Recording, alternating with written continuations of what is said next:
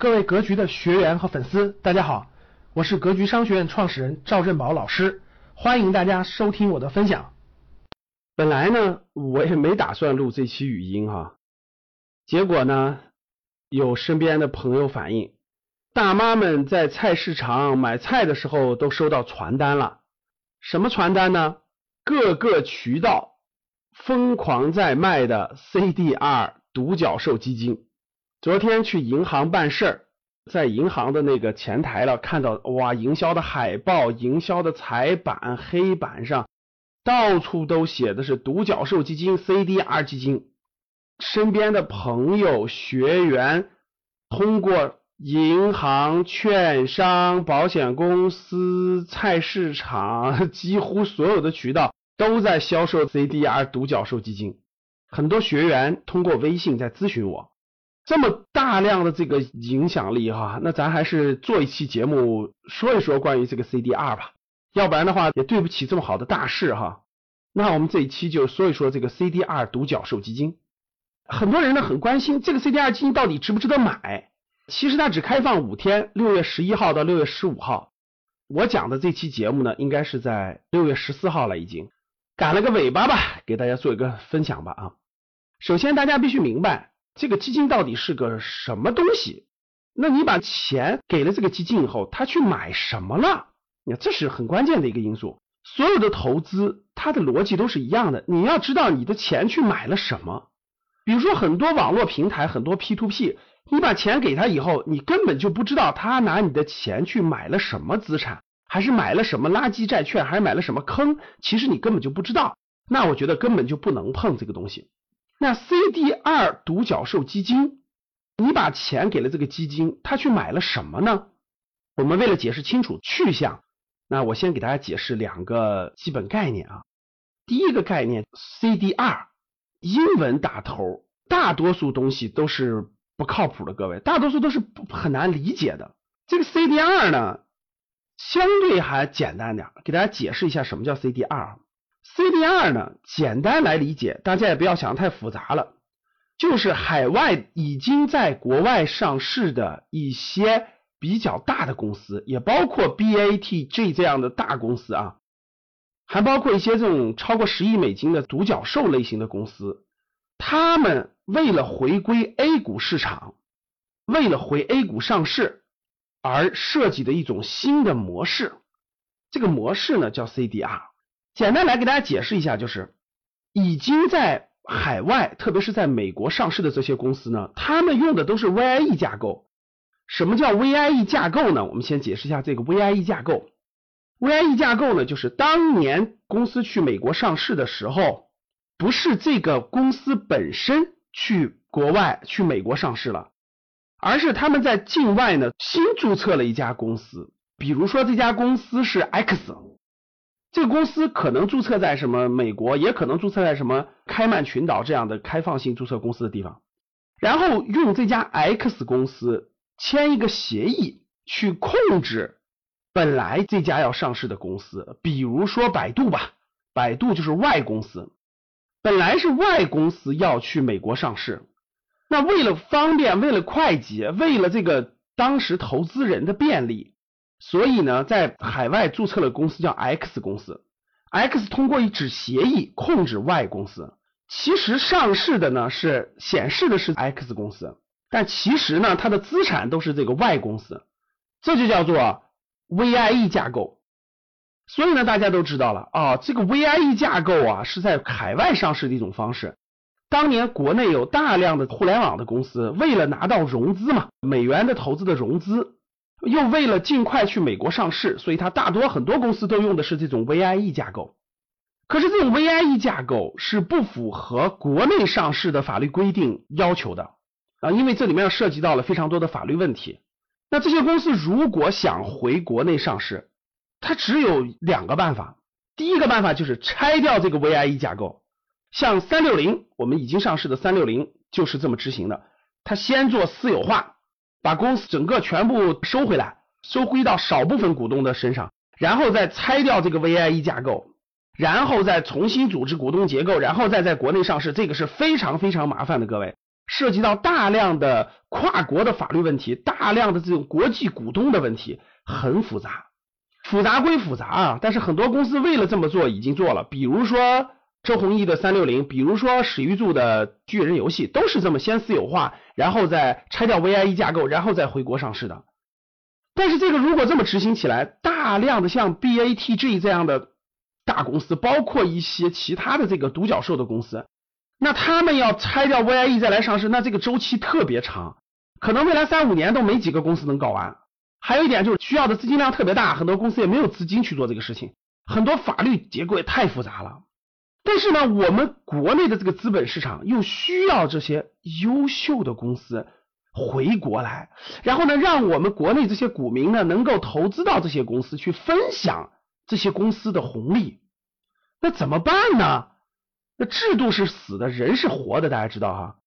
结合美国的一些政策，美国历史上也有一个类似于的政策，叫做 ADR 结构，类似于这样的。我解释一下，大家就明白了。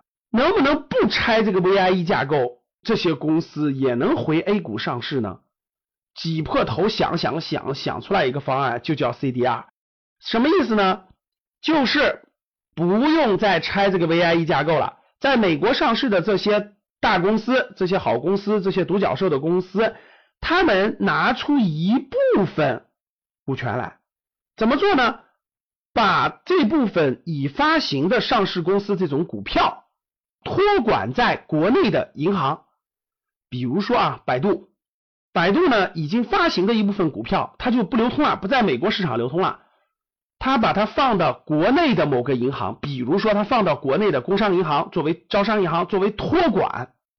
哎，你招商银行帮我托管着我百度的一部分股票，然后呢，这个银行呢，把这一部分公司的股票呢，以人民币结算的方式，把它变成一种凭证。你只要持有这个凭证，就相当于持有了这个股票。举个例子，你相当于持有我一个一张凭证，就相当于持有了我这公司的同样的一股股权的这个所有的权益，包括分红、包括收益等等的。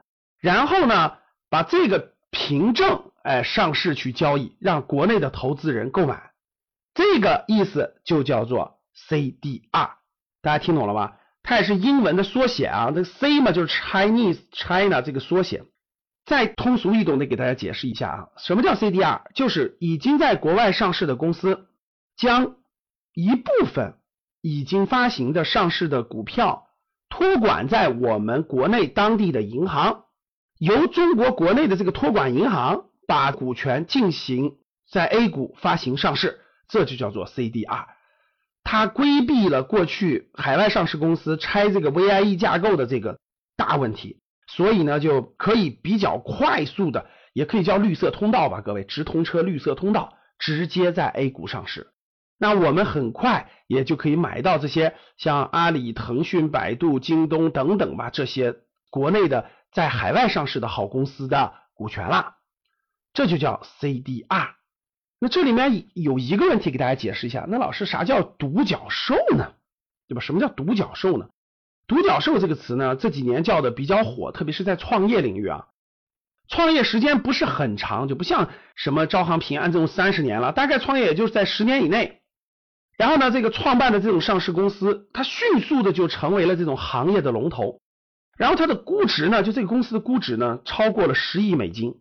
一般这种公司呢，他们做的又是这种科技性的行业，比如说咱们的滴滴呀，比如说咱们的大疆无人机呀。等等的这些其实都属于是独角兽的公司，当然独角兽里有没有大的公司呢？也有，像百度、阿里、腾讯、京东这样的也算是独角兽巨头吧，可以这么理解啊。所以呢，通过我的解释，我相信大家已经理解了什么叫 CDR 模式啊，什么叫独角兽的公司。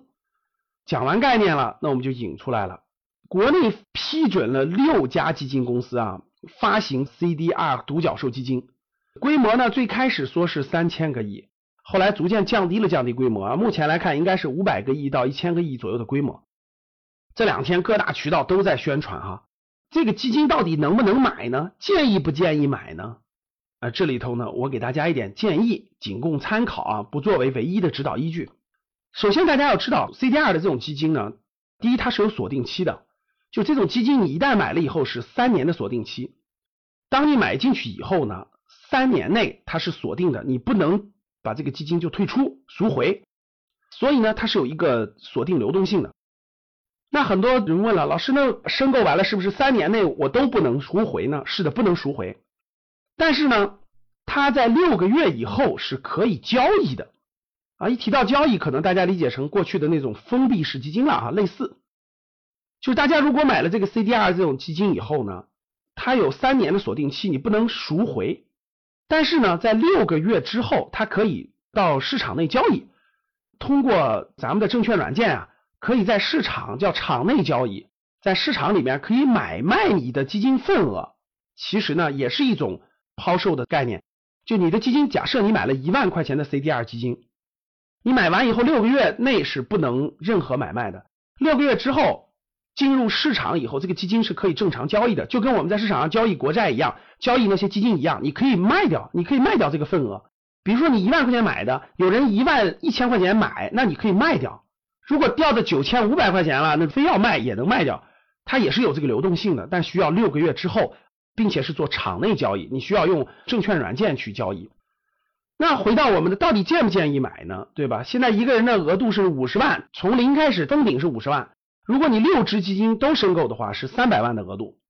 我个人建议啊，我不太建议大家去购买目前发行的这六大 CDR 基金。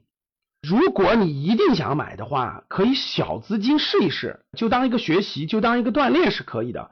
比如说买个几万块钱啦，十几万块钱啦，这些都是可以理解的。我不建议大资金去购买这个现在发行的 CDR 的基金，为什么呢？我解释一下原因。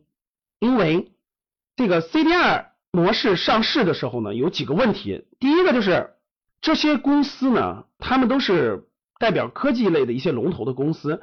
他们的估值其实并不便宜，就他们其实并不便宜，他们其实本身就挺贵的。无论在美国市场还是在港股市场的上市这些公司呢，他们本身是比较贵的。比如说腾讯，腾讯的市盈率也一直在四五十倍，虽然它的增长性很高啊，但其实就价值投资来说，其实他们的估值还是非常非常之高的。当然了，不能说他们就没有投资价值，不能说贵了就不能买，但是呢。有一个前提条件，就是你对他理解不理解，你对他懂不懂？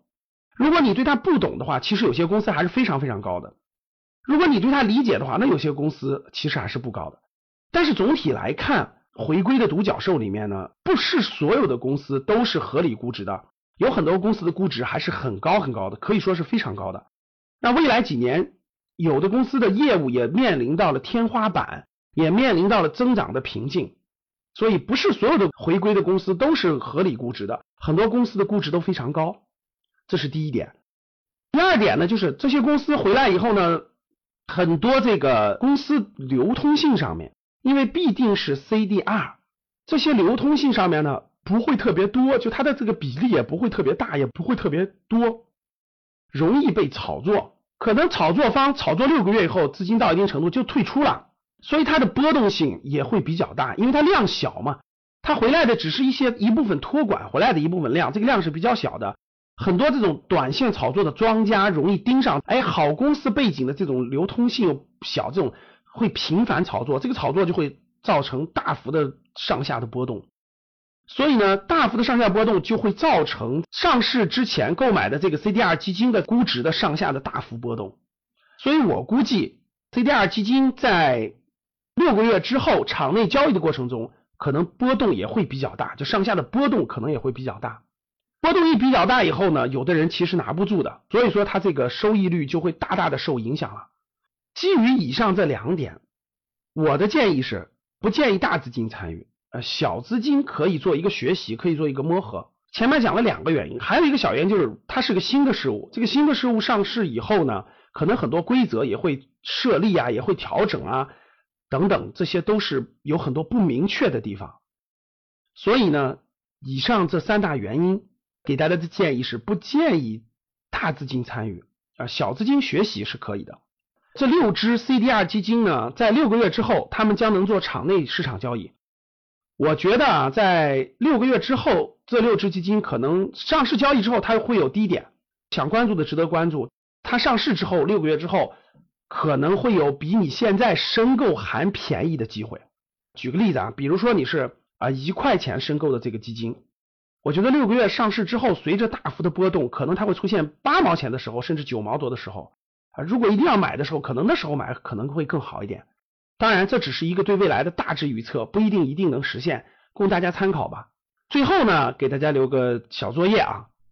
那国家批准了六大基金公司，设立了这六大 CDR 独角兽基金。其实这里面蕴含了非常深的有价值的信息。第一个，我问大家，这么重要的事情，这么重大的基金会发行给小的基金公司吗？我相信大家能够理解，不会的。那其实也就变相的告诉各位，这六大基金公司就是真正基金公司里面。的龙头公司，所以如果未来你要买基金的话，那这六个公司发行的产品将是你重点考虑的基金公司。这六个品牌吧，将是你重点考虑的品牌。感谢大家的收听，本期就到这里。想互动交流学习，请加微信二八幺四七八三幺三二二八幺四七八三幺三二。欢迎订阅、收藏，咱们下期再见。